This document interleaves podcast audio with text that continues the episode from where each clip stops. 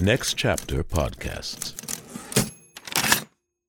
Hey guys, it is Ryan. I'm not sure if you know this about me, but I'm a bit of a fun fanatic when I can. I like to work, but I like fun too. It's a thing. And now the truth is out there. I can tell you about my favorite place to have fun Chumba Casino. They have hundreds of social casino style games to choose from, with new games released each week. You can play for free anytime, anywhere and each day brings a new chance to collect daily bonuses. So join me in the fun. Sign up now at ChumbaCasino.com. No purchase necessary. Group. Void prohibited by law. See terms and conditions. 18 plus. mama, mama, right there. Baba doo, baba dee, ba doo, ba doo, doo, doo, doo, doo, doo.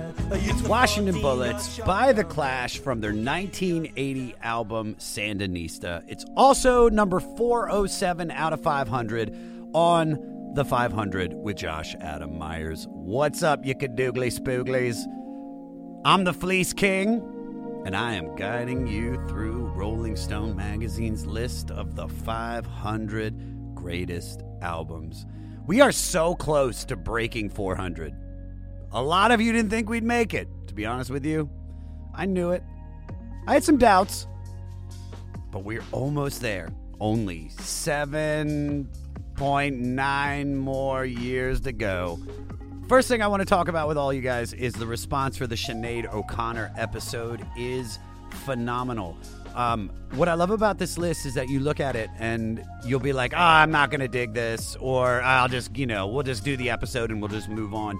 Dude, the Sinead O'Connor record is sticking with me. It was so cool to talk to my guest this week about how powerful her lyrics were, and then the response from everybody in the Fleece Army that's listening to the pod, man, you are incredible because you got it. Huge thanks to Sara Quin from Tegan and Sara for coming on. Also, I want to give huge thanks to my friend Tammy Jo Deeren and her wife Nicole for putting me on Asphalt Comedy in Los Angeles at the Magic Castle in the parking lot. It was so great to be doing stand up again and then to be able to see all my buddies like Fahim Anwar, Craig Connon, Bill Burr, uh, two nights. He walked cars the first night. They drove off. They, first they cussed at him, then they drove off. And then my good friend Jim Jeffries and Jesus Trejo, man, if there are comedians coming to your town and they're doing drive-in shows, support them, man. We are going through it just like everybody else and it's not even about money but just the idea of like us going up on stage and talking to an audience even if we're performing to a bunch of Toyota Celicas please go man we love it we need it so thank you to everybody that showed up and keep your eyes peeled for Tammy Joe Deeren's uh, next few shows. Also, I've got some more stuff coming up at the comedy store, guys. We're doing a couple live 500s. September 16th, uh, I got one with Josh Wolf. September 23rd, I have one with Tony Baker, and we're going to be doing those live streaming on my YouTube. So subscribe to my YouTube where we've got extra podcasts, I've got some funny stand up clips, I've got everything, and it's perfect for you to dig into during this quarantine. Before we get into the podcast, guys, I want to mention our new sponsor, Sunset Lake CBD. Sunset Lake CBD is made on a pesticide free farm in Vermont. Originally, it was family-owned dairy farm producing Ben and Jerry's ice cream, and then in 2018, the farm decided to diversify and start growing hemp for CBD. And they only use organic fertilizers. If you'd like to smoke cannabis, but you don't want to get super stoned, try their hand trimmed CBD hemp flower. The hand trimmed flower is all pesticide free, slow cured, and stored in tamper sealed glass jars. Also, they've got pre rolls. So if you need to go on the go and want a little. And if you're not a smoker, but you want to enjoy CBD, Sunset Lake CBD also has gummies, tinctures. Their 500 milligram topical salves are perfect for massaging muscles and joints. And if you guys think that I'm just saying this because they're paying me, I'm not. Lekka hurt her paw. They gave me one of their tinctures. I gave Lekka dog that. It fixed her paw. I believe in this company. Check them out at sunsetlakecbd.com. Use the promo code JAM500 for 15% off your next purchase. And now, back to the pod. When this album that we're breaking down today came up on the list, I got excited. I knew London Calling, but I never really listened to anything else other than the hits. So let's find out a little bit about the Clash Sandinista. So released on December 12th of 1980, this is the fourth album, mostly self-produced by The Clash. Right before this album came out, The Clash released 1979's double album London Calling, and it broke them in America. On that record, they explored a shitload of different styles, including reggae, R&B, rockabilly, and ska. At that point, they became known as the only band that mattered, and they came up with this great idea. And they informed their record company that they wanted to release one single every month. They were denied, so they followed up London Calling's double album with a triple album 36 tracks. And I want to ask the Fleece Army out there, besides the diehard fans, how many of you listened to this album from the first track to track 36? Raise your hand. I see a few of you, okay? It's a longie, but man, is it rewarding. Recorded mostly in 1980 in New York, Jamaica, London, and Manchester. Sandinista was named after the left wing Nicaraguan rebels who had recently overthrown their country's dictator. But even though it was mostly critically acclaimed and did pretty well, including sales better in the US than in the UK, it was often considered too ambitious and probably their weakest release by comparison. However, since then, it's been heralded as ahead of its time, due in large part to The Clash's introduction to various world beat styles. They follow up Sandinista with their most popular album, 1982's Combat Rock, which made them international superstars. Then the band started to disintegrate. They limped on for another poorly received album before breaking up. They were inducted into the Rock and Roll Hall of Fame in 2003. Unfortunately, Joe Strummer died a month after the notice of them being inducted, and there goes the promise of a return of the only band that matters. The Clash are, honest to God, one of the most politically minded, revolutionary bands in the history of music. And my guest today is a part of bands that I feel match that revolutionary mindset. The one and only Tom Morello. If you don't know Tom Morello, then you don't know music, ladies and gentlemen. Tom is one fourth of one of the most influential bands of my lifetime, Rage Against the Machine. He was also a part of Audioslave, Prophets of Rage, and his acoustic solo shit with Nightwatchman. Rate, review, and most importantly, subscribe to the 500 and listen free anywhere you get your pods. If you're listening on Apple Podcasts, please leave a five star rating and leave a review. Stop the podcast right now and leave a review on Apple Podcasts. Follow me at Josh Adam Myers on all social media. Email the podcast at 500podcast at gmail.com. Follow the Facebook group, The 500 Podcast with Josh Adam Myers, and the 500 Podcast fan page. And for all things 500, go to our website, the500podcast.com.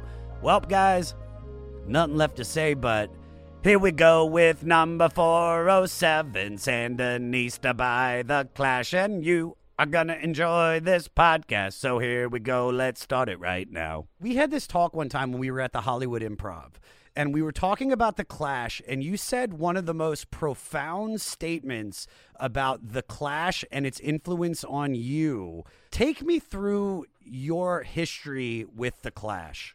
Sure, sure, sure. Well, I grew up on uh, suburban 7-Eleven parking lot heavy metal. Nice. Like, that was it. It was like the two the two polar extremes of my listening, you know, as a as a youth were Kiss and Black Sabbath. you Yeah, know, and then anything in between. That was sort of like the that was the range.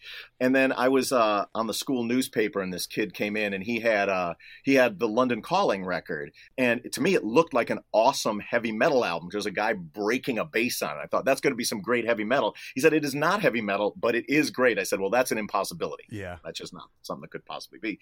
Uh, and he allowed me to borrow it to tape it. Um, to and I taped it, and it was the revelation that you have when something when a new completely new horizon of life opens up because i already had my sort of political north star was set but i thought it would forever be a different lane from the music that i loved and here was a band that was making sense they were more truthful than the teachers in class and the and the broadcasters on on the evening news and they were a great band that looked cool at the same time i was like this is fantastic Yeah. uh, I immediately wrote, I was in like a punk rock band that wrote sort of funny songs, and I wrote my first political song, a song called Salvador Death Squad Blues, uh, within hours of you know listening, listening through, to it. Yeah. uh, the London the London Calling record, and they became my favorite band. But the revelatory moment was not just in the music; it was in the live performance.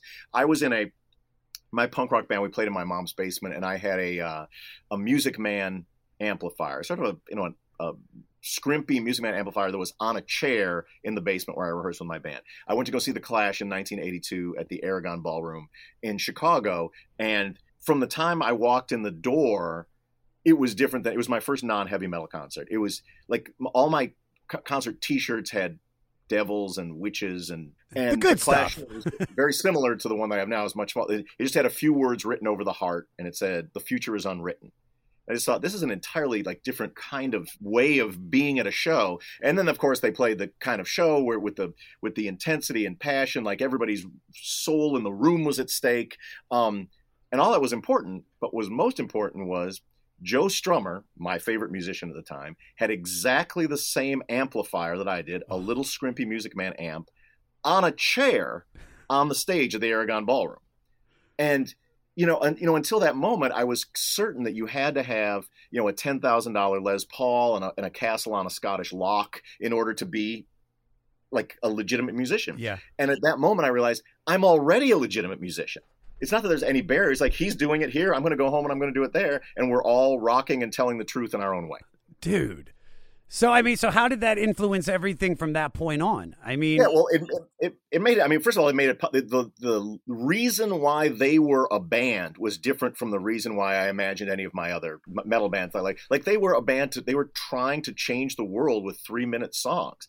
And as someone who, as I, I was a beginning musician then, but as someone who was soon it would become a calling. I was stuck being a guitar player. I didn't really choose that. That kind of chose me. Yeah. But I had these ideas in my head, and now I have a vocation that I'm trapped in as a guitarist. And there might be a way to meld those two worlds into having not only be able to uh, as a form of expression, but perhaps having you know my hands on the wheel of history. yeah. Well, so so the first record you get is London Calling. Yeah. Okay. And so then how did that develop? Because I'm what I'm curious of, and this is what's was blowing my mind, because I know London Calling, like I own that record, it's incredible, and I know the hits by the Clash. But I'm not somebody that would ever say that I am a Clash historian or even Mm. Yeah. I'm a new Clash fan, to be honest with you, Yeah. because this album is what set me down this rabbit hole with them. But I want to know what that was like to hear London Calling and then to hear Sandinista, which is like the white album of punk rock. It is the white album of punk rock. I mean, well, I went back first. I got the, you know, I got the self-titled record, and then Give 'Em Enough Rope. And the Clash's journey on record is, you know, in some ways, it's not dissimilar from the from the uh, musical ambition of the Beatles. Yeah. The two things that those the two things those bands have in common is that they were able to realize those extraordinary visions. There's a lot of bands that, you know, the, the Sandinista, London Calling, and the White Album have ruined a lot of perfectly good bands who should have just stayed AC/DC, but then they thought that they were geniuses and had like an opera in them, and they didn't. Yeah, you know? So, uh, fortunately, the Clash had that ability. But I mean, the, the first Clash record is an amphetamine-driven, you know, Molotov punk rock co- cocktail that the shot that was heard around the world. The second record, Give 'Em Enough Rope, uh, Sandy Pearlman produced that. He was the producer best known for producing Blue Oyster Cult albums. Um, and the Clash's manager, Bernie Rhodes, you know, who was no Blue Oyster Cult fan, he was like a he was like a you know, a, a situationist, you know, big thinker guy. But he heard the production on that record. He thought, if we take these Joe Strummer lyrics and these Mick Jones melodies, but we sound that good with this political intent, Yeah. we might be the biggest, might be on the way to being the biggest band in the world. Yeah. He had he may have had a point. Then London Calling was where they, you know, they had toured in America. They discovered America. There were a lot of American influences on that album, which were hated by the by the NME and Melody Maker Yeah. and, and whatnot. But it made them. It was their foot in the door, becoming a global band and really transcending what had previously been punk rock music and redefining punk rock music as truly following. It had nothing to do with a specific haircut or a limited number of chords. It had to do with following this kind of authentic internal vision. Yeah. You know? Um, and then came so now they're you know the Rolling Stones record of all time one of the you know is, is London Calling Yeah. and so Sandinista was very different because the first you know the the first three records had been road tested in a way a lot of those songs that appeared on those albums they had played live Sandinista was a record that was entirely written in a number of studios one Yeah, yeah, yeah. I've got Jamaica, I've got Jamaica. New York, Jamaica, London, Manchester. Yeah, yeah. For but sure. it was one where they they went in with no material, and while the drugs of choice in on the first record were sort of the speed and, and pills, and you can hear that in the music. Yeah. Now it was weed with a pinch of heroin coming in, and and you can hit you on the drummer's front, and you and you can hear that. But there's definitely an entirely different scenario there. Um, Joe Strummer famously built something called the Spliff Bunker in their studio where they had booked out Electric Ladyland for three weeks, and it was this kind of a bunch of flight cases and a ton of weed, and that's where he did all, all most of the lyric writing. Oh. I love that. I love that. Because here's the thing. This is like you guys let's just talk about how many different music styles are on this record.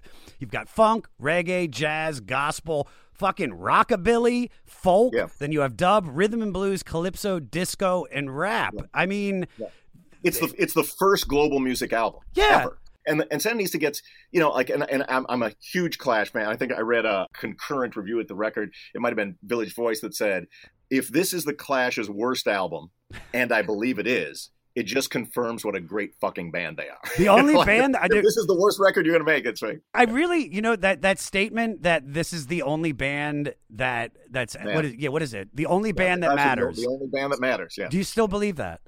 Well, I mean, they, they certainly they certainly at, at the time planted a flag that was they had a lane entirely to themselves. You know what I mean? Yeah. While there had been artists who had had had uh, uh, you know sort of humanitarian intent, there was never a band that was built a band with those kind of that that kind of punk rock sensibility of of like for the people from the ground up musically, but then had this kind of global perspective where they were engaging in issues like the Sandinista revolution in Nicaragua. Yeah. the That- record was named. Well, There's no there was no no, no there been nothing like that in in Western music. But you came, but you came from a political family.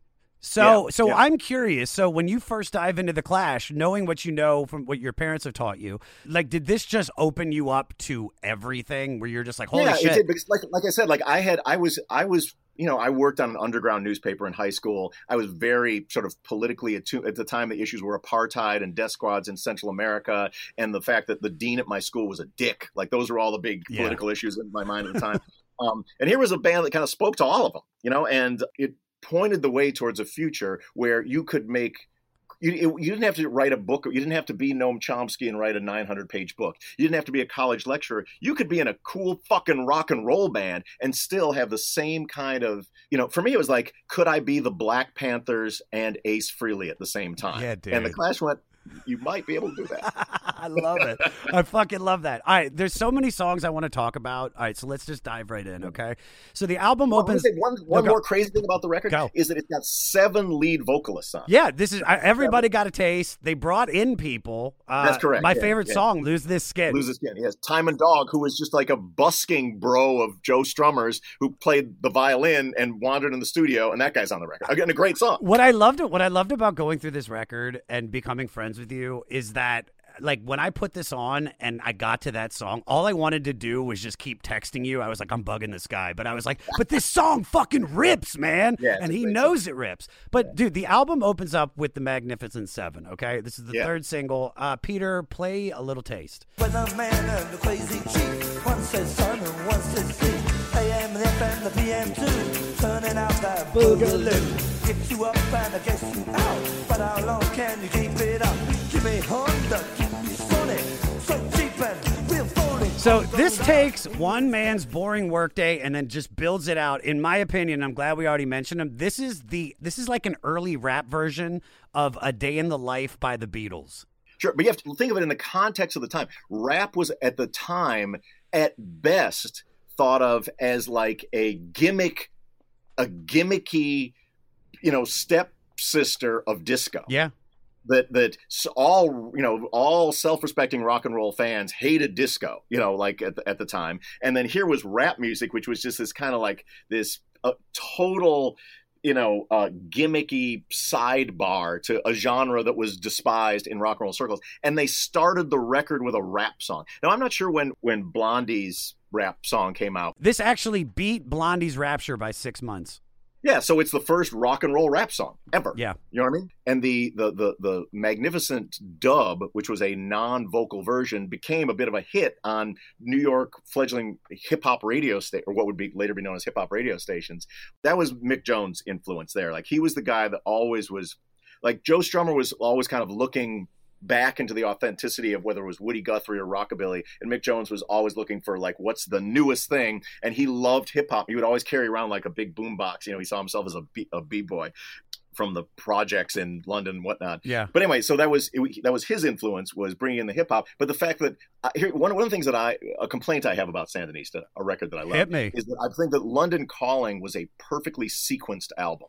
Sandinista, you could argue that you know when this record came out, I let Magnificent Seven has gone on to become one of the Clash classics. But at the time, they started with a rap song. And I forget what the next two songs are down the way, but it like as a as a someone who loved the Clash, I listened to the first three songs on the record and went, "What the hell is happening?" That's what I'm saying, dude. Because, dude, dude.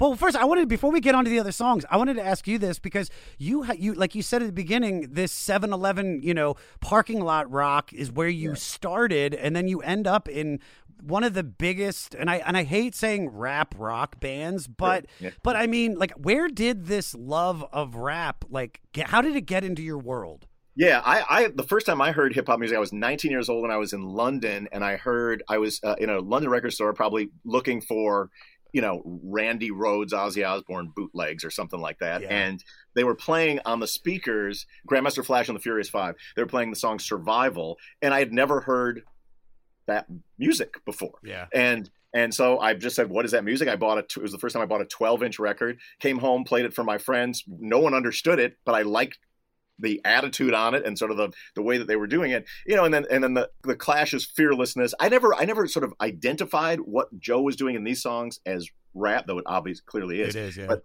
because of the sort of the sonic context was a little bit more rock and roll, but but that was my introduction to rap. And then it was, you know, then it was Run DMC and Beastie Boys, like everybody else back then, who, you know, they put they had electric guitars in it and they had more attitude than any Than any, rock and roll. yeah, dude. I mean, they're but they came from a punk rock background. That's right. So yeah. so it makes sense, you know, for them to do it.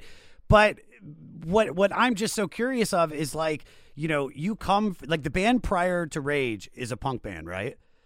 Yeah, no, my that Zack's band was my band was Lockup, very very sort of Living Colour style, sort of a in the world of the Chili Peppers with singing. Which blows my mind then because I texted you about the I texted you about Minutemen. And Yeah. and you were like, no, I'm not influenced. And I was like, dude, but that just I feel like that that made its way into your fucking stratosphere. Well, absolutely. I mean, cer there was, you know, Zach came from a hardcore, like o- Orange County hardcore straight edge. He was in a band called Inside Out. Yes, is I had that record fucking ripped. that- Yeah. Known in those circles, and uh, you know, and, and that was my punk rock was the British band was Sex Pistols and the Clash. You know, I, for me, the bridge that, that they were able to build to me was that you could play songs in that ballpark without a great deal of practice. And i like that. Like i wanted to be in a band i was in i got the sex pistols cassette and was in a band within 24 hours of purchasing the cassette. Yeah. i didn't know how to play a note or a chord on the guitar. I marched into the libertyville public high school drama club which was my zone there and said a punk band is forming uh, raise your hand if you want to be in it no experience required and I had a guitar, so I was a guitar player that band. And uh, but the thing that they had that that didn't feel too much different in some ways than the 7-Eleven parking lot was they were stars. They dressed up for gigs, and sometimes you know I'm sure what Sid Vicious slept in, he also wore on stage. Yeah. But for a Midwestern kid in the basement, that was rock star uniforms. And the Clash were very conscious, self-conscious about the artwork and the way that they looked in a, in a way that was different from the Minutemen and maybe you know like the you know the Fugazis and things like that. Sure. dressed more like their audience. Sure. Judy was boring. Hello. Then Judy discovered ChumbaCasino.com. It's my little escape. Now Judy's the life of the party. Oh, baby, Mama's bringing home the bacon. Whoa, take it easy, Judy. The Chumba life is for everybody. So go to ChumbaCasino.com and play over 100 casino style games. Join today and play for free for your chance to redeem some serious prizes. chumba ChumbaCasino.com. No purchase necessary. Void where prohibited by law. 18 plus terms and conditions apply. See website for details. Hi, this is Chad Nicefield. And this is Justin Press. We're the host of Making Waves, the Shiprock podcast, a part of the Sound Talent Media Podcast Network. We're inviting you to sail away with us on an epic journey in musical enlightenment. Every week, we bring you only the best artists in rock music and discuss everything from the cruise to the stage to the saga of being a professional recording artist. We'll have lots of special guests along the way, so tune in every week. Your stateroom is available every Monday morning, so welcome aboard. All right, it starts with a with a rap song. Then the second song on the record is Hitsville, UK, which is which is the first moment on the record where I'm like, holy shit, this isn't London Calling. This is something completely, completely different. And it just blew my mind because this is a Motown inspired song. It's their Yes. second single. It's a duet with Mick Jones and his girlfriend Yes. at the time. Do you know? I don't know if you know this. All right, so I'm going to say this to all the fans. So the girl singing in the background, Ellen Foley, who earlier sang on Meatloaf's Bat Out of Hell album, including her duet on Paradise by the Dashboard Light, and this fact, which blew my fucking mind. Later, she starred on the second season of Night Court, which is one of my favorite sitcoms of all time. Uh, I don't know if you remember. She played like the Markie Post character. Like I didn't know. I'm not too deep on not that. you're more you're more of a Cheers guy, right? You're Cheers. you're all Cheers. Uh, here, play a little bit of this because this is just so different than anything I had ever heard by the Clash.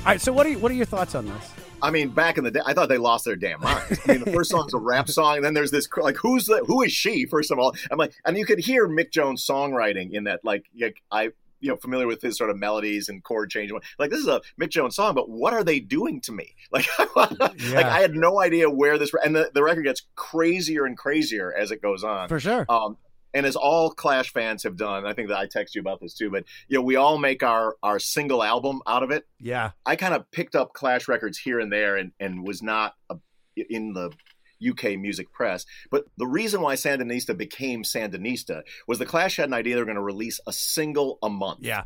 Right. And it was this kind of bold, you know, one of the big bold ideas that they had. They were going to release a single a month, and they did a song called Bank Robber, one of my favorite Clash songs. They turned it into the label, and the label said.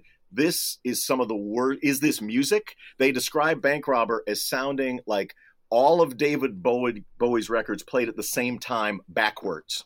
And they were not big fans of that idea. It's gone on to become, you know, one of the classic songs of the 20th century. But that plan got derailed. So the songs that were part of that eventually would likely have been a Clash London reggae album. So that sort of dissipated, and then they went to this new formula of we're going to just hunker down in the studio and write from scratch. Everybody's high. Topper's always the first one in the studio, as the as the legend goes. He he must have scored. I don't know. I mean, dude, dr- druggies make get get places very very He was quickly. there. He was there early, and his influence on this record cannot be underestimated because there's a cliche that says "Your- a band is only as good as its drummer, and the Clash could never have explored the musical territory that without the extraordinary, diverse chops of Topper Head, the drummer. However, it is not as widely known that he was also a great bass player and pianist. Oh. So he would come in, he'd be the first one in the studio, and he'd lay down basic tracks to a song that then the band would come in whenever and you know and continue to work on it. Uh, his most famous contribution is of course "Rock the Casbah," on which he is the bass player, the drummer, and the keyboard. Player. Yeah. Anyway, So this song argues that the network of small independent labels beginning to assert themselves in Britain in the late 70s, early 80s comprised an outlet for artists which rivaled the majors. So I wanted to ask you this because similarly to The Clash, Rage signed their first record deal with Epic. Uh, And the Clash got backlash when they signed theirs. So, how did you guarantee and maintain your integrity within this whole studio bureaucracy? And Yeah. and did you get any backlash for? yeah, for we becoming certainly got bad. I mean, first of all, I, I had plenty of friends that were on independent labels that were fucking them over right and left all day long too. It's a bigger version of capitalism and a little version of capitalism where the people where the bands get screwed. You know, Still either on a capitalism, yeah. So I had also been on a major label. Uh, My band Lockup had had put out a record on Geffen Records, and I had seen, I had personally experienced every horror story dicking that bands get. You know, they manipulative uh, in the creative realm, shafting you on the financial realm. Just a, a really awful experience. At the end of the day, we were kicked out the door. I think we got like two hundred fifty dollars a piece. They said thank you very much. I was twenty seven years old, and my grab at the brass ring was done. So I had that armor when Rage Against the Machine formed, and I had been in all those offices before with all the managers and all the this and the that. I had had a record deal; it sucked, and so when Rage Against the Machine became the subject of a huge bidding war after our second public performance, Jesus. I was like, I, "There's nothing you can tell. I'm not interested. Like, if we get a record deal, my life got worse the last time I had a Yeah, yeah, record yeah. deal."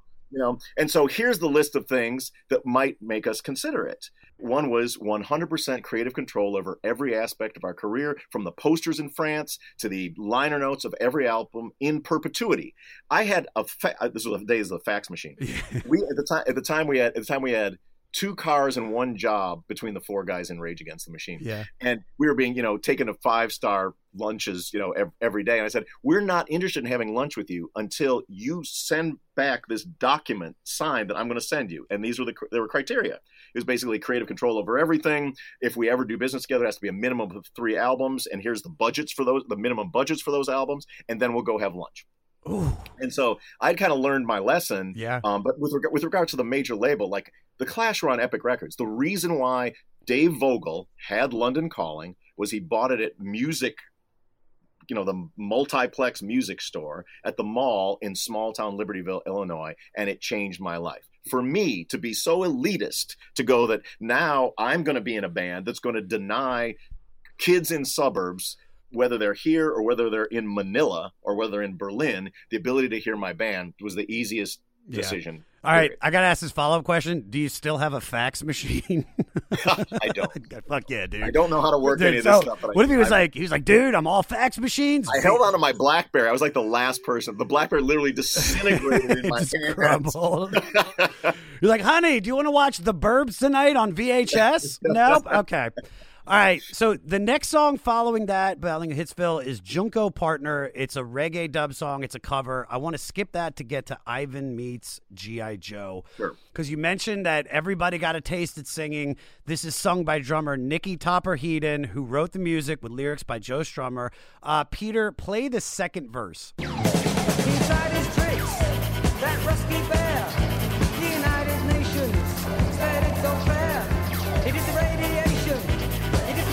This is a disco song about a potential nuclear war. Yeah, it's a Cold War disco song. It, it predates the Frankie Goes to Hollywood's Two Tribes by a little bit, right? yeah, dude. But it's Yeah. just, but so, so, so far we've had, we've had rap, we've had uh, Motown, then a dub taste, and now we're at.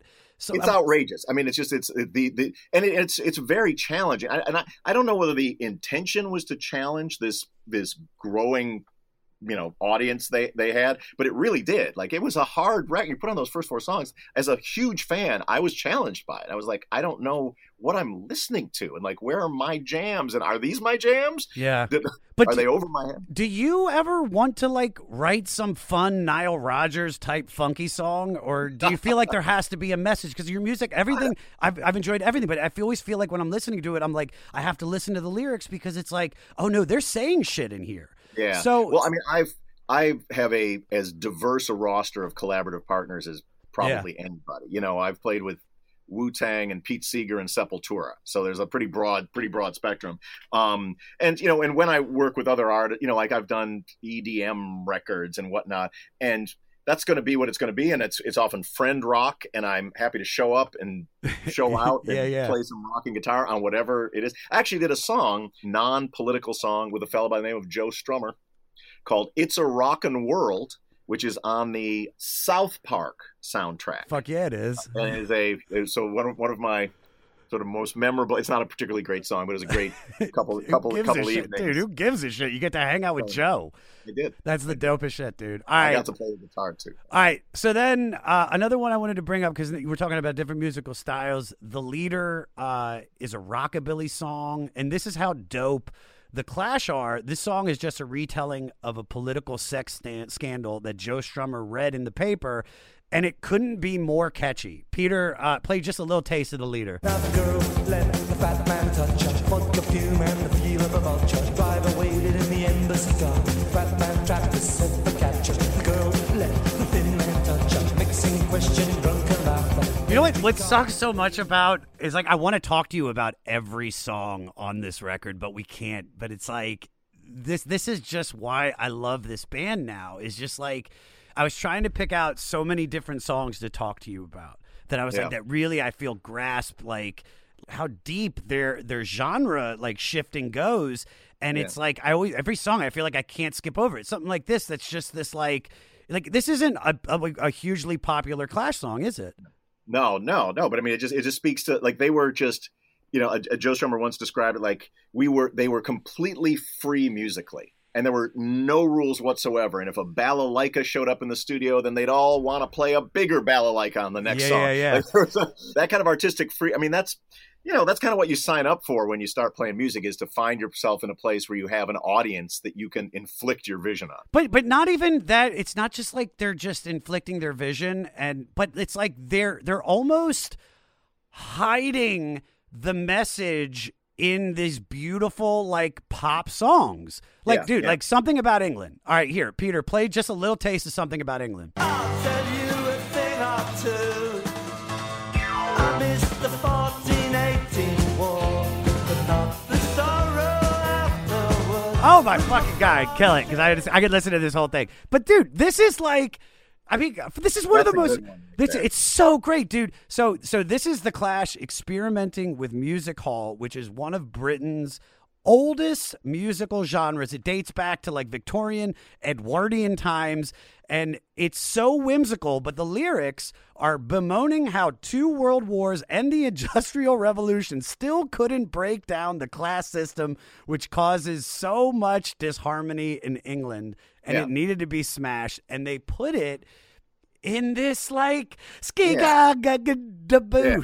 like when you know when when when we proponents of the Clash say it's the only band that matters, like that's what we're talking about. There's no, there's no there's never been a band that's thought that broadly, both musically and you know, kind of intellectually and politically, and had that kind of fire in their belly. And I mean, the, the one thing we haven't talked about this record, which at the time was the was the lead headline of every story about Sandinista, was that this was a triple album that they sold for the price of one record. yeah, they sold it. sold for the price of one record. With they had, you know, they had sold the London Calling had been, you know, a hit with a double album. The label's like, we just want a single album of hits this time. This is going to be, you guys can be the biggest band in the world. You're going to be the Who. And they're like, what? Or here's a triple album. That, so they they they didn't take royalties on like the first two hundred thousand Yeah. records or something like that. So I mean, it's a, it's just it's just a different way of looking at your art and your commerce as a band than any band had looked at it that way before that had that kind of platform. Sure, but but this is the thing is that they they're they're making this three record album, and there's what thirty six songs on this, but there's not much filler. Like even the songs that I kind of skipped over, like I didn't like basically the whole first like twelve songs on the record. Like oh, I there's just, some filler. There's some filler. for sure, and especially towards especially towards the end when you get into the real heavy dub stuff.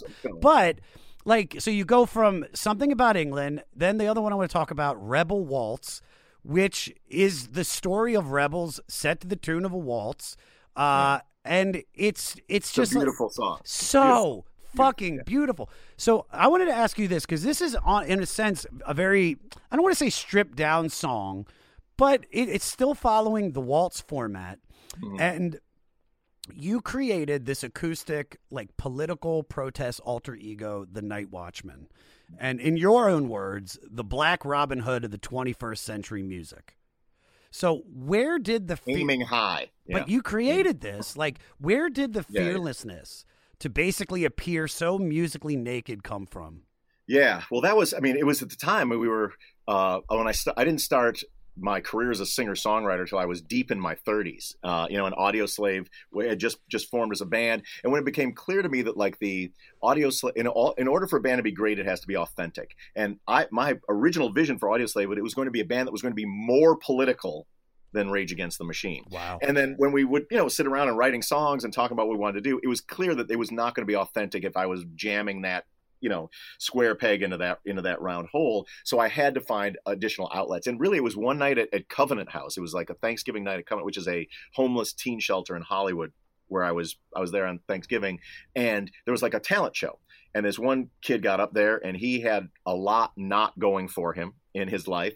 Uh, but he got out there and he sang and he had an out of tune guitar and he sang with so much like spirit and he didn't sing particularly well but like he meant every word of it. And i thought I, i have ideas and like why don't i do that like i was a fan of springsteen a fan of dylan a fan of woody guthrie and like but i never tried that. So i began going to open mic nights. And in the height of Audioslave's arena tours on days off i would go sign up as the Nightwatchman at little coffee shops and play my three songs with the equal amount of sometimes more sort of passion and commitment to that music than anything i had done before first night watching record in a long time came out like about three days ago Police Army, get it. it's called you belong to me and i directed the video to it, so check it out I will. Uh, the next song, The Crooked Beat.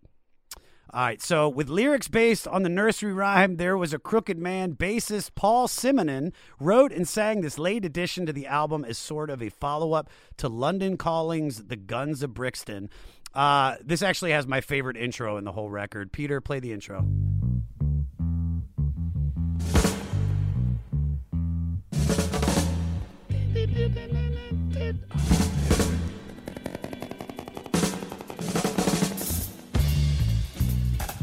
This is as dub as dub gets. yeah first of all that's a great drummer in that band man.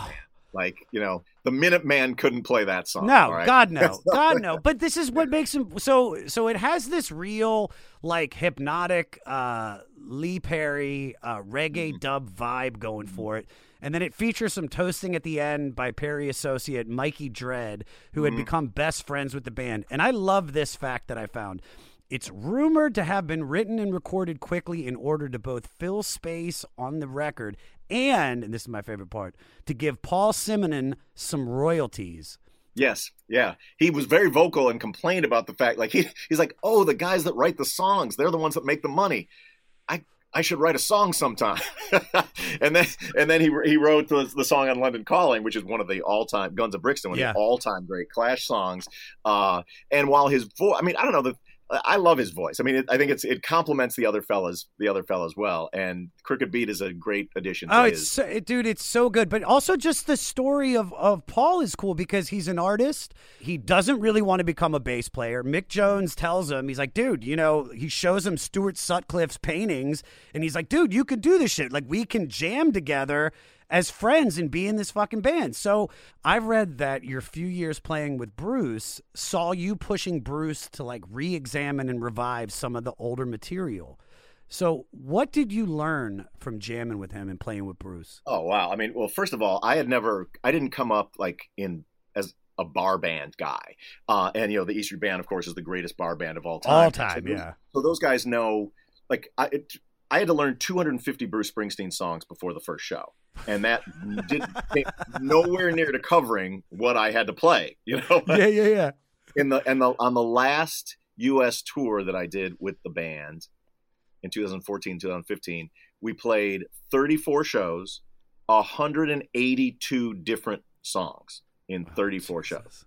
So the first thing I learned was a brand new skill set, and that some like sometimes Bruce would take requests. Yeah. Sometimes he would, you know, like somebody's holding up a sign, and he looks at the sign, and he looks stage right, he looks stage left, and the amount of time you have to. Sometimes they're not Bruce Springsteen songs. It might be a cover song Yeah. you know and and and the amount of time i had to learn that song was one two three four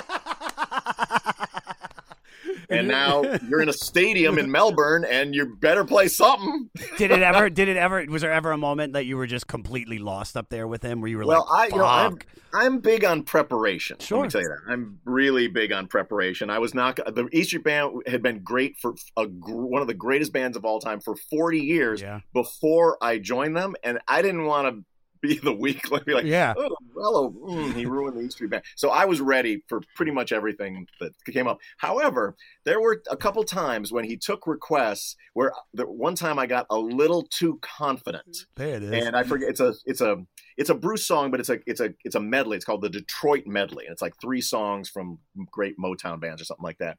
And I it was one that I had not prepared, but it was kind of the song. First song wasn't that complicated, and so I'm just like, oh, I'm rocking it. Hey, I got this, man. I got 250. Uh, this 251. I'm totally cool. and then it abruptly changes into another song that's like in a different key and a different tempo, and I'm completely lost. Yeah. standing at the front of the stage, like no longer smiling, and then turning around and turning my volume down Way down, yeah. and then pretending to play the rest of it. Don't tell me. I won't. That only happened. That happened twice. He's a huge listener of the 500, so I mean, I can't. Yeah, no, yeah. pro- no promises, bro. Um, somebody got murdered. Uh, so Joe Strummer was asked to write something heavy for the soundtrack to the 1980 Al Pacino movie Cruising, and he was inspired after hearing about a valet Parker getting killed over a small sum of money. Despite Strummer writing it, Mick Jones sings lead and added synthesizers. Peter, do we have a little taste of that? Somebody got murdered. I've been very hungry, but not enough to kill. Somebody got murdered. How do you feel about this song? It's one of the. I mean, it's it's one of my favorite. It's on my ten song Sandinista, you know, boiled down record. That song definitely makes the cut. It's a beautiful song. It's just it's a it's a great lyric. It's a great lyric, and it's just like it's just a, it, it just reveals just how much humanity that band has. Like that they that they make one of their epic songs about a valet parking attendant who was murdered. You know what I mean? Like, and it's a beautiful song at the same time, and uh, A hundred percent. Yeah. Well, this is this is what I think is is so great, and it's so great that you're doing this too, because like the band brought so many injustices in the world to so many people's attention, uh, and you've called attention to so many through your songs. What cause or inequity uh, being corrected have you felt proud to be a part of? Well, I mean, there's a there's been there been a lot of like specific issues, whether it's you know farm workers in Immokalee that want a strike or this, that, and the other, the, the specific things. But I think that the overall the the overarching pride in the issue I have is is the empowerment of the audience and letting them know that the that the world is not going to change itself. The only one who's going to change it is you. And the good news is that throughout history, whether there's been progressive, radical, or even revolutionary change, it has been made by people no different than anyone listening to this podcast or anyone listening to Clash Records then or Rage Against the Machine, whatever, that didn't have any more power, courage, money, creativity. It's people just standing up in their place and time, fighting for a more just and decent planet. Yeah. That's the the through line of the 19 records that I've been a, been a part of, and it's certainly a part of you know what Joe Strummer and the Clash. Were And so, and still, like the the shit that you guys performed in 1995 is just as relevant today. Sadly, which Or more so. more Or so, more yeah. And that's and that's basically what one more time is about. It's just about all these miserable things in history that just keep repeating mm-hmm. themselves. Hey everyone, this is Tuck from Fit for a King, an off road minivan. Every week I bring you fun interviews alongside your favorite metalcore entertainers with my new podcast, Get Tucked. Join me every Monday with bands like Counterparts, Crystal Lake, like Moths to Flames, and many more. We play unsigned and undiscovered bands, deep dive into each artist's history, and of course provide the greatest breakdowns in current metalcore. Tune in to Get Tucked every Monday, out now through Sound Talent Media. Hey, you. Do you have any plans this year? Ha! How's that going? Did you get 2020? Well, welcome to a brand new podcast called 2020, where myself, Benny Goodman, and my good friends Corey Payson and Siobhan Cronin from the band Lost Symphony also got 2020. And since the world ended this year, we decided why not just check in with some of our friends in the music industry and see how everyone's doing. We're going to get a candid look at life on and off the stage, as well as the mindset of some of the most successful people in the entertainment industry. New episodes drop every Sunday and Wednesday at 9 p.m. Eastern. And you can listen at 2020-d.com, soundtalentmedia.com, or on your favorite podcast app. Now, now, Tom, uh, I don't know if you know this about me. I generally hate white reggae, but one more time, in my opinion, is the truest form of reggae by a white person ever. Peter, play 59 seconds in, bro.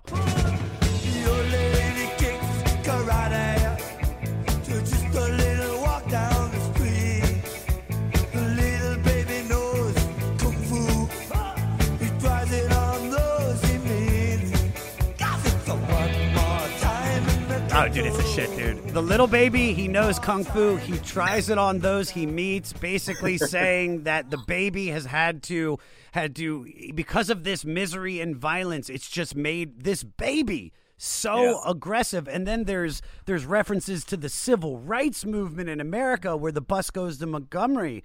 It, it's just so powerful. And yet so danceable, which is just so odd. I mean, for something at 1980, I mean, who else I mean, is the doing Clash shit? got the Clash got respect in reggae circles, you know, and uh, and uh, unlike some other bands of their era that were perhaps even more popular and Yeah. sort of touched on reggae, that you know had a just sort of took it in a much more kind of commercial pop direction. Sure. All right. Uh, speaking of commercial pop, this next song, in my opinion, is perfect pop. Up in heaven. Not only here, Mick Jones sings about growing up in England's public housing and how bad it was. Like I said, perfect pop. Peter, play minute 25.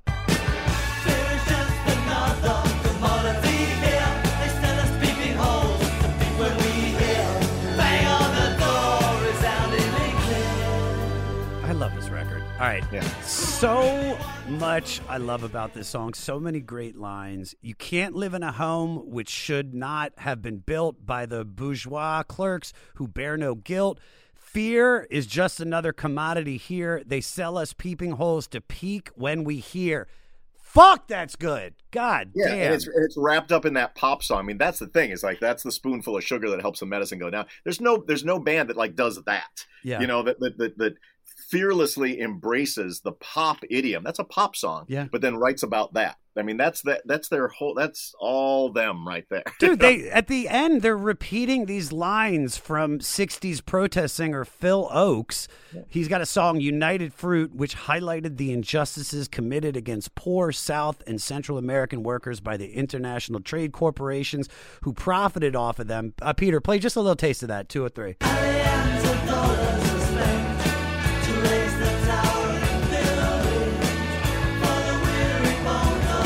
I mean, like th- you're just you're listening to this song, you're just like, yeah, dude, this this rips. Oh, it's a nice little like outgoing like kind of chorus thing. You have no idea that you're being fed this political statement, and that's Yeah. beautiful. Yeah, I mean, and that's that's the I mean, the trick is, and it certainly was the case with like Rage Against the Machine. It's it's one thing, you know, when when you have like the moral compass that someone like I you, you look for things in the arts and things in books and literature that sort of that, that resonate or that harmonize with your worldview. But it's so very very rare. The band. The Clash is first and foremost a great fucking rock and roll band. Yeah. If they're not, it doesn't matter what they're saying. Yeah. You know what I mean? It doesn't matter. And so, but then to go beyond like being this kind of furious punk band, to have the the the sort of the artistic audacity to play any genre, but keeping their moral core intact is really pretty special. So I gotta I gotta ask this because the title "Up in Heaven" reminds me of the Temple of a Dog song "Say Hello to Heaven" uh, with your boy, uh, boy, one of the greatest singers of all time, Chris Cornell. Uh, which which the stuff you did with Audioslave, in my opinion, is the closest to like traditional classic hard rock that you grew up with too. Um, and I know you guys had like a little mini reunion in January of 2017 at the uh, with protesting Trump's inauguration, and then unfortunately a few months later, Chris is gone, which also really feels kind of like the Clash losing Joe Strummer a month after finding out they were inducted in the Rock and Roll Hall of Fame. Uh, did did Audioslave have a re, like a reunion? Was there any kind of like after having that moment in, in January 2017? It was were you guys going to pursue more after that? yeah, well, we, we hadn't played together in 12 years. Yeah. Um, you know, Chris and I had played together once, and uh, actually, Chris and I, we in the this is my studio. Chris, had, you know, we rehearsed here for that show. Um, but the last thing he said to me in person was, "We should do this again." I was like, "Right on, let's figure it out," you know. And um, you know, and sadly, he passed shortly thereafter, so we never got the opportunity to. Such a great band, man. Such a Yeah. great band. Like just perfect use of of his vocal styling, your guitar playing. Yeah. Uh, Tim, Brad's just it was I still remember uh, I ripped God, I don't know. I, I'm not gonna lie. I think I got it illegally somehow. Like that first. I, I, I taped I taped Sandinista and London Calling too. So Fuck yeah, dude. But I remember the first time I heard Cochise and I was just like, dude, I was like, because you're always worried when it's like they form these supergroups and it's like, you guys just did it so right, man. So, I I mean, and I know we're homies, but I just got to say thank you for it because. Yeah, well, you're welcome. That was a, it was really great. To, and I never stopped being a fan of Chris Cornell. You know, he was like, I was a huge huge Soundgarden fan. When I was in Lockup, my band before Rage Against the Machine, then Badmotorfinger, with that cassette was formative when we were, you know, that was like that was that and the first Cypress Hill record were in our cars when we were writing the first Rage Against the Machine music, and it's you know, you know, he was a very special and unique musician. Dude, one of my favorite days uh, during quarantine, uh, I went to Hollywood Forever Cemetery. I took mushrooms and I just sat by his grave and just listened to his music. And I, I, mean, I've, I, I don't know if I mentioned this before on the podcast, but uh, Norah Jones played the Fox Theater, I think, four days after Soundgarden's last performance, and she covered in his honor Black Hole Sun. Hmm. And I don't know if you've ever heard it, but dude, listen to that cover. Yeah. It gives it, it's just with everything, like him playing that his last show there and her covering that as the first show after. I mean, if, if you don't get choked up, then you're not Hmm. yeah, human. I'll check it out. I haven't heard that. Yeah. So good. All right, just like the next song, Police on My Back. Uh, Peter, play the first verse.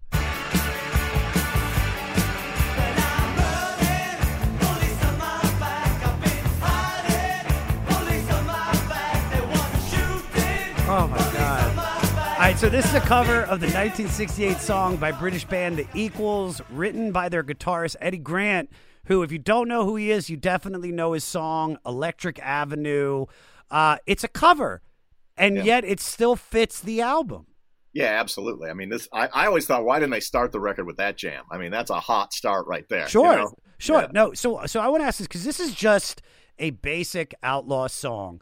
Uh, I, I online I found, and I think I've counted. You've been arrested five times for civil disobedience during protests. Have you? And I got to ask this in the comic and me wants to ask this. Have you ever been recognized by any police while you were being arrested, and they've been like, as they're putting you in cuffs, they're like, "Dude, I'm a fucking fucking ah. evil empire, dude." No, no, no. That's uh, different band members have. Timmy once got in a lot of trouble. He he wailed on this. He wailed on an off-duty cop, and then the cop realized he was a fan. So it And then he was just like, "Fuck yeah!" He's like, "Balls on, purple," and just get hitting. Yeah. Do you have any- do you have- not so much. I mean, I actually do. Do you remember? I don't know if you remember the band Body Count with Ice T. Fuck yeah, dude. Song, that song "Cop Killer" and Ice T was like on the cover of Rolling Stone. Like, it was like it was very controversial at the time, and they were there were calls to like have him dropped from the label and whatnot. But I we Rage opened for Body Count in New York City during the height of that controversy, and there was this big parade going by, and a bunch of cops came up to Ice T to get their picture taken with him. stuff. Goddamn right, dude. It's fucking Ice T, man. It's like he's not just a dude from Law and Order SVU. He's, he's one of the Yeah. old schoolest, most down hip hop dudes of all time. Yeah. All right, the call up. So this is probably the most danceable draft dodging song in the history of music. Also, might be the soundtrack to the Cold War. Peter, play 426.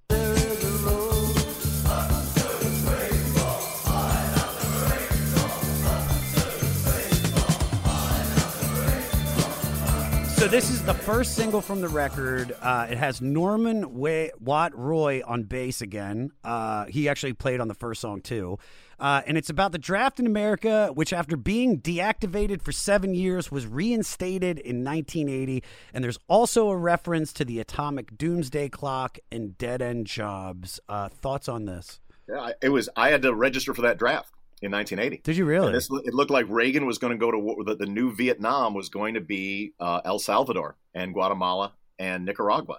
And we, it was a real thing for 18 year olds at that time. Like, were we going to have to? You know, none of us were going to go. We, if we were going to go, we were going to go fight on the side of the Sandinistas. You know, Yeah. but we, but we, but it was like a real thing. Like you, we were looking at potentially having to go to jail, um, or go to Canada, or you know, join the rebels in the jungles or something for real. And then the Clash, of course, you know, wrote a song, Yeah. sort of speaking perfectly to the time and encouraging us from you know overseas to uh, to not heed the call up, which we had no intention of doing, but it was nice to know they had our backs. I don't know if you've seen the video for the song too, but it was like the absolute height of guerrilla chic. Like they are dolled up in there, like they're ready to head into the bush. Oh, know? really?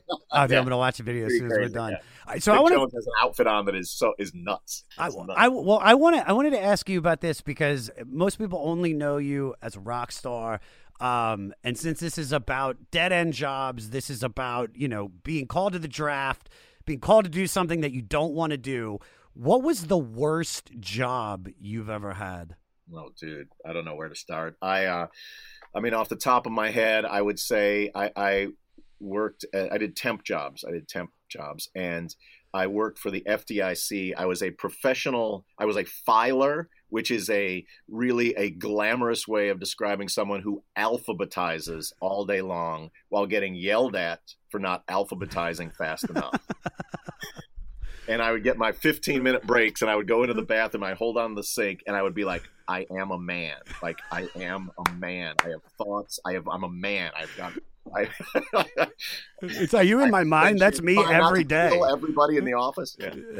is it true? Uh, is it true you were you were a stripper? Uh, the rent does not pay itself. Sir. Exactly. Oh, dude, I, I you know I used to be a strip club DJ.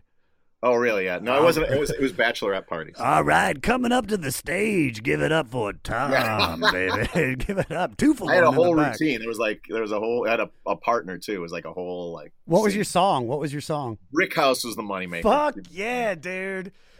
What if they wanted to? What if they wanted an encore? What was the backup? No, you can. You have to control the room. You know, For sure. You- you, you're like- don't. You, you don't get- follow up Brick House. you're like, Brick- you don't play anything after killing in the name. Yeah, and you don't. hundred percent. and you, and you're also like, dude, Brick House is like a six and a half minute song, dude. You're Yeah, good. That's all I can do. All Just gotta get my money's worth during Brick House. all right. Uh, Washington Bullets, uh, which I love being from Washington D.C., being a huge basketball fan. So to see that on this record made me smile. But but honest to God, probably one of the best songs on the album. Peter, uh, play the intro. Oh, mama, look there. Your children are playing in the street again. Don't you know what happened down there? A youth of 14 got shot down there. The All right, so this is a whirlwind trip through the U.S.'s and to a lesser degree China and the USSR's imperialist foreign policies through several decades in countries, all set to marimba. Yeah. yeah. I mean, for, for me, like when your favorite band reflects my worldview was intact before I ran into the Clash, you know, but to have your favorite band then reflect your worldview back to you Yeah. in a way that you don't see from any of the educational figures or the authority figures that are like that point of view that is expressed in that song was not on the news. It was not in the classroom. It was absolutely true and accurate, and it was being reflected back to me by my favorite band in a great jam. Like that's why we like like there's bands that you like, there's bands that you love, and then there are bands that you believe in. Yeah. And this is- that's the reason why, like, I put both hands around that band forever and ever is because of that. Like they they had a, a a global view that was that was righteous. It was intelligent. It was absolutely a correct analysis in a lot of ways, and and they were a great band on top of it. Yeah. So some people say uh, that this is Joe Strummer's most extensive and most specific political statement to date. Uh, because uh, Strummer is name checking the conflicts or controversies in Chile, Nicaragua, Cuba, Afghanistan, and Tibet. And then I found this quote that I feel really, it's a great statement about how great Joe is as a lyricist. Bono from U2 said, the lyrics of Joe Strummer are like an atlas. They open up the world to me, much like what you said. Um, and I mean, because imagine like how many people are finding out about all of these injustices. I know I've said it before, but it's like you don't even realize you're getting fed the shit. I mean, dude, Yeah. sample lyric. Uh, those Washington Bullets want Castro dead. For Castro is the color that will earn you a spray of lead. And that's Yeah. just, I mean, that's. Yeah, and the line about Victor Jara and Santiago Stadium, Yeah. like that was something that I first heard Victor Jara's name from that song. And because there were a lot of other touchstones in that song that I was familiar with, I looked up Victor Jara. For those of you who don't know, Victor Jara was like a combination, sort of like the Bob Dylan and Elvis of South America. Or you might say that Bob Dylan and Elvis were the Victor Jara's of North America Yeah. uh, with that level of sort of like importance and popularity. Uh, and when the U.S. backed coup of Chile happened, uh, where the U.S. backed junta executed the president, rounded up dissidents, including Victor Jara, uh, and murdered them. They smashed Victor Jara's hands so he couldn't play music. Uh, and then they murdered him in, in Santiago Stadium. And so imagine like that's Bob, the Bob Dylan of South America was it. And so I learned that from that song, and it, it was just like, holy, you know, shit, like that's yeah, that's really really hard. And you know, and then years later, I visited his grave there. I met his widow and stuff. But my journey to the music and the and the uh, uh, lesson of Victor Jara and U.S. imperialism was from that song. So, and this is what blows my mind about you because you, I mean, just the way you could you could recite all of that knowledge. It's like you're you you a the politically outspoken son of a history teacher, you know, a high school honor student. You go to Harvard, graduate with honors in political science and a BA in social studies. Like, how and why did you avoid getting into politics? Because you just, if you, I feel like you you could have done either or. Well, first of all, I didn't avoid getting in politics. That's kind of what I think of. I do as my, my day job. But uh, when you politics with a capital P, I was the scheduling secretary for United States Senator Alan Cranston for two years, mm-hmm. uh, and so I got to be in the middle of the sausage making, and it's everything you expect and worse. And it made me. It was a day job for me while I was trying to, you know, ply my trade as, as a rocker because it was a job I could get with my degree. Yeah. But I got to see what the real internal workings are of, you know, of, of politics, yeah, electoral oligarchy, democracy. It was horrible, and he was a good guy. He was a pretty, you know, personally, he was a good dude. He was on the right side of a lot of environmental issues and whatnot. But it was one hundred percent about asking rich dudes for money and then returning those favors. Yeah. The end. That sucks, man. The end. I was the guy on the phone. My job was to call him. Can you hold for the senator? Oh. Like, like uh, my, that was my job all day. And then he'd work them. You know, he'd like the little bit of the carrot, a little bit of the stick. Then they call back later with a little bit of the carrot and a little bit of the stick. It's Jesus, horrible. that's just such a bummer, man. That's such a bummer. But dude, you still get to do it. I mean, you're just as political now as you you probably were yeah, when you yeah, were getting out of college. It, it, it, cured me of wanting to like do that. Well, I'm glad that that went down because if you wouldn't have fucking started half of your bands, I don't know. do, you, right. do you know how many? Do you know how many guys wouldn't? You know, we, all our aggression would just be like lo- floating. lonely mosh pits, dude. It would have been, ex- bow, bow flexes there would have been. Yeah, dude, you can't wall of death to anything but. All right.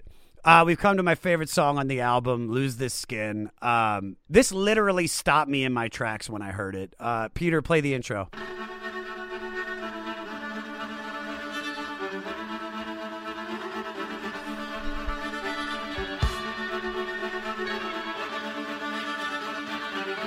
All right, so this was written. trust us; it's a great song. Oh, Listen it's it dude. That's not even the best part. Here, Peter, play play the best part at one ten.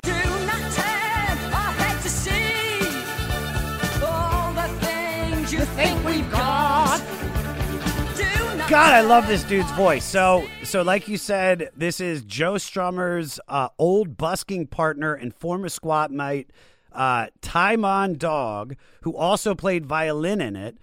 And I, I feel like if you're in a bad mood, listen to this song because it's all about just dropping the weight that you're carrying and like like you know coming out of the cocoon as you know your old self being a better self and it's just to so a very great stirring, particularly stirring melody. Yeah. So being that they're they're playing on this record with so many different vocalists and you've been in three distinct projects with the same band but with different vocalists do you all approach the process of writing and playing differently with each group Oh, definitely. Um, yeah. I mean, no doubt. I mean, the, I mean, the, you know, Zack, of course, most of his vocals were sort of rapping, screaming, or whispering. You know what I mean? So there was a, and that was very much the James Brown formula of everything comes around to the one. It's the hip. It's it's basically hip hop music with Sabbath riffs Yeah. in a way, you know, and punk rock fury. Uh, then with Chris Cornell, who i- i- gorgeous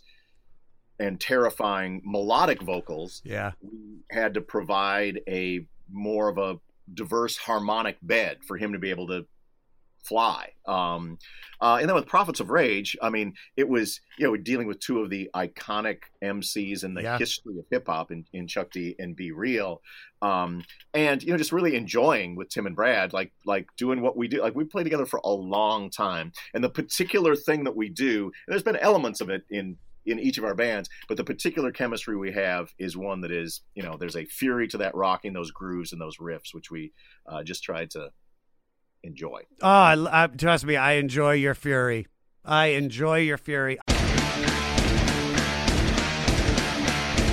Hey there, I am Johnny Christ from Avenged Sevenfold, and I've got a podcast called Drinks with Johnny you're going to want to check out. I sit down with a bunch of different people from all different walks of life, from professional wrestlers to actors, comedians, fighters, musicians, everything in between. I'm just looking to make some friends and have a good time doing it. So if that sounds like something you're into, go check out Drinks with Johnny, streaming everywhere now.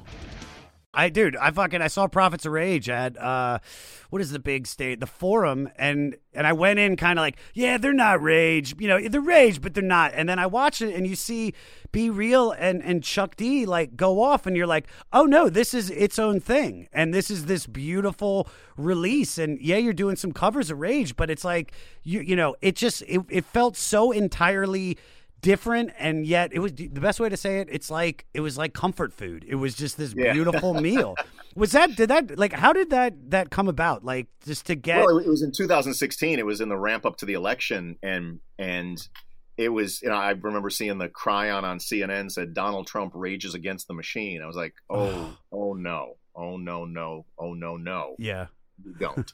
um, and you know called up Tim and Brad and and asked if they were up for you know doing something. And then like the I mean the two primary hip hop influences musically on Rage Against the Machine were Public Enemy and Cypress Hill.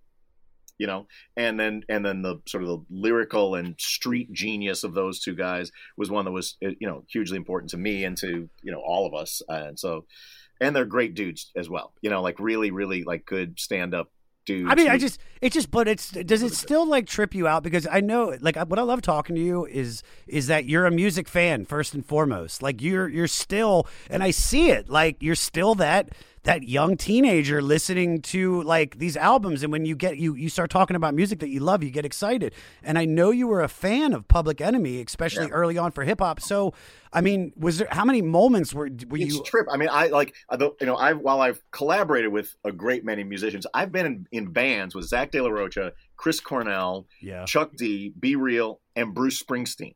You know, That's so it's fucking like, as far nuts, as like dude. front men, front like that's pretty solid right it's there. solid man. dude that is super solid I've made records with all those guys, you know, and, and that's really like, the- eh, eh, you know, much of my the important parts of my record collection, you know, have come to life on stage with Yeah. me, you know, and I just never take it for granted. Good, good, dude, because you're killing it. All right, Charlie Don't Surf, the last one I want to talk about.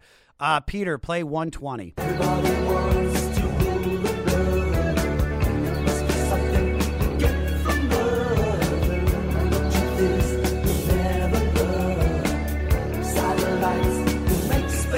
So this has an early '60s like R&B doo-wop vibe, uh, and I know we were just talking about him, sort of like what Springsteen loves to do.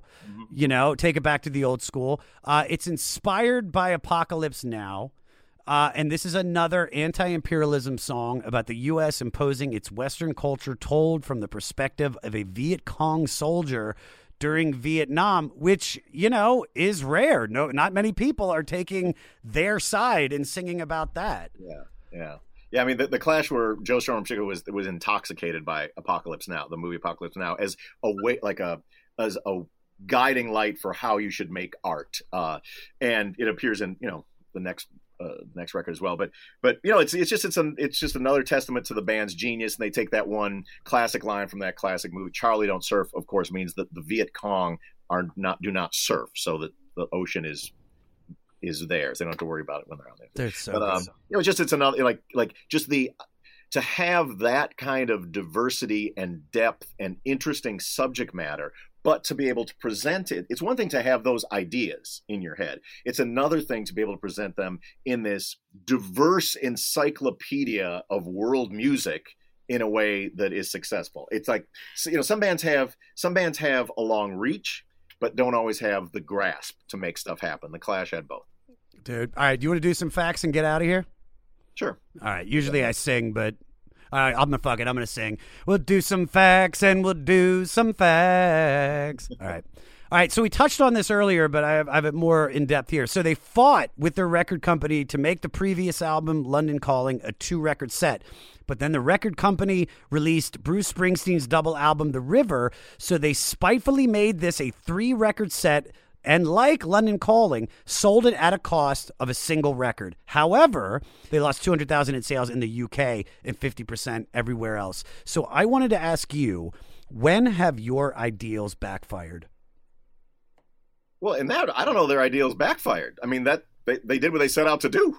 They wanted True. their fans have, they wanted their fans to have not be ripped off. They wanted to give them more music. So that feel I mean, it may have I don't want to say backfire, but it certainly may have harmed them. It cost them, yeah, it cost them financially. But right, yeah, so, but, I so mean, and, and in the in the in the same in that same this is not backfire, but like when you when you take principled positions in an in an adversarial uh, business relationships, there are often repercussions.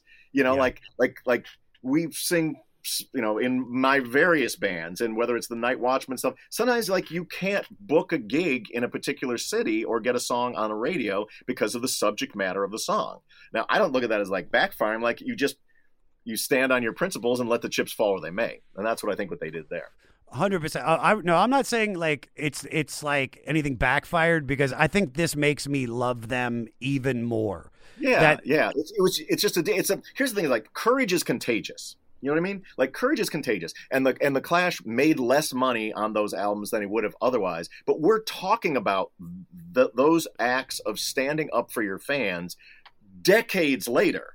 Yeah. You know, and the courage that they had to stand up for their fans and what they believed in and take the financial hit for it boldly and against any good common business sense or Yeah. music industry sense. But that's like that kind of courage is contagious because now maybe somebody hears this interview and they have to make a choice of whether they, you know, they're feeling conflicted about whether they want to lend their song to a Pepsi. I don't know what it is, what the equivalent would be in TikTok equivalent would be in this day and age. What's the sellout move in TikTok? I don't know. Um, but but it, but that kind of courage is contagious, and we all paid attention to that. And Sure. I would have happily paid for the three album set. I would have saved up and bought it. For but sure. They, but they stood on their they stood their ground. Well, it's I think it's the same thing as Radiohead giving away in rainbows for whatever anybody wants to pay for it. I mean, it's like maybe they're not doing that if the Clash doesn't do this.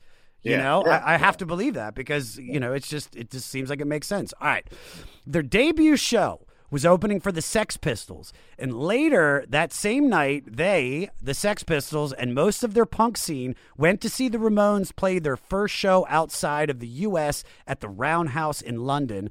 They were all blown away, and it was confirmed that punk was about to break. Um, I think I was talking to my my writer Morty about this that. I don't know if it was the Ramones or the Clash or the Sex Pistols, but they were afraid of the Ramones, like they were gonna fight them or something. Have you heard anything like that? No, I don't. I don't know that story. Yeah, I don't know that. So I wanted to ask you this: What was the most profound concert experience you've had? Hmm. Well, I mean, it's a, it's really a coin flip between my first concert experience, which was Kiss. You know, I was like, though, that's this was the most exciting room I've ever been in in my life, and then that Clash show where it broke down those walls of, um, sort of like the mythic hero of heroes of rock, and you're you're just a you're some schlump in a basement with your Music Man amp. You could never dream of being that, so you just worship it. And the Clash show was like. He's got the Music Man amp. I've got the Music Man amp. We're just both dudes in bands. Yeah. He's doing it. I'm doing it. Let's all write our songs. Yeah. All right, this one this one's kind of a funny one. Paul Simonon was once voted the world's hunkiest man in Playgirl magazine. What do you think? Is he? Is, I, is- I think that- is that's it- how is he got the. That's how he got the gig. He got in the band. he didn't know. He never held a bass in his hand. He, his cheekbones got him in the band, and that's one of the interesting. Like back that, like there was these sort of Svengali dudes, and whether it was Malcolm McLaren or Bernie, Bernie Rhodes with the Clash, that they were putting together. You know, they they had ideas, and they sort of like cast characters. Yeah. You know, in, in these parts, and then incredibly, these characters who may have been originally noticed because of their you know their sort of swag and their cheekbones grew into being these historically important musicians. For sure, for sure. If he didn't deserve the the world's hunkiest, runner up, hundred percent. All right, uh, last one. Uh, Joe Strummer disliked the punk practice of gobbing, especially after someone landed a greenie in his open mouth and he got hepatitis. Uh, which is disgusting. But I wanted to ask you because I've been to I think six or seven raid shows. It's it's an experience. It's an attack on your system. There's some crazy shit going down. What is the craziest shit you've ever experienced at a Rage Against the Machine show? or seen or seen. Yeah. I mean, probably.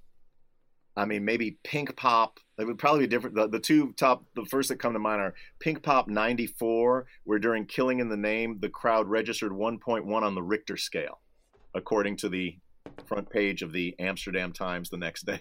Everybody was just It stoned as fuck. It was like the, it was like the whole country was, you know, crazy. Do you remember Um, that? Do you remember that moment? Like, do you like? Did you did you feel the shaking like while you were on stage? I mean, you see it. It's like it's cr- because because the way that sound travels slower than like they jump. It's like a they're hearing the snare hit in different places as it goes back, so they jump in this like crazy slow wave Yeah.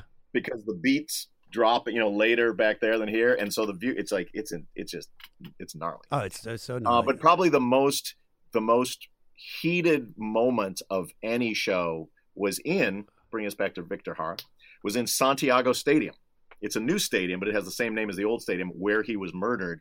And Rage had never played in South America. It was our first show in Rage was a very popular band in South America, and we had never played in South America. Our first show in South America was in Santiago Stadium, where which has a lot of history. Yeah.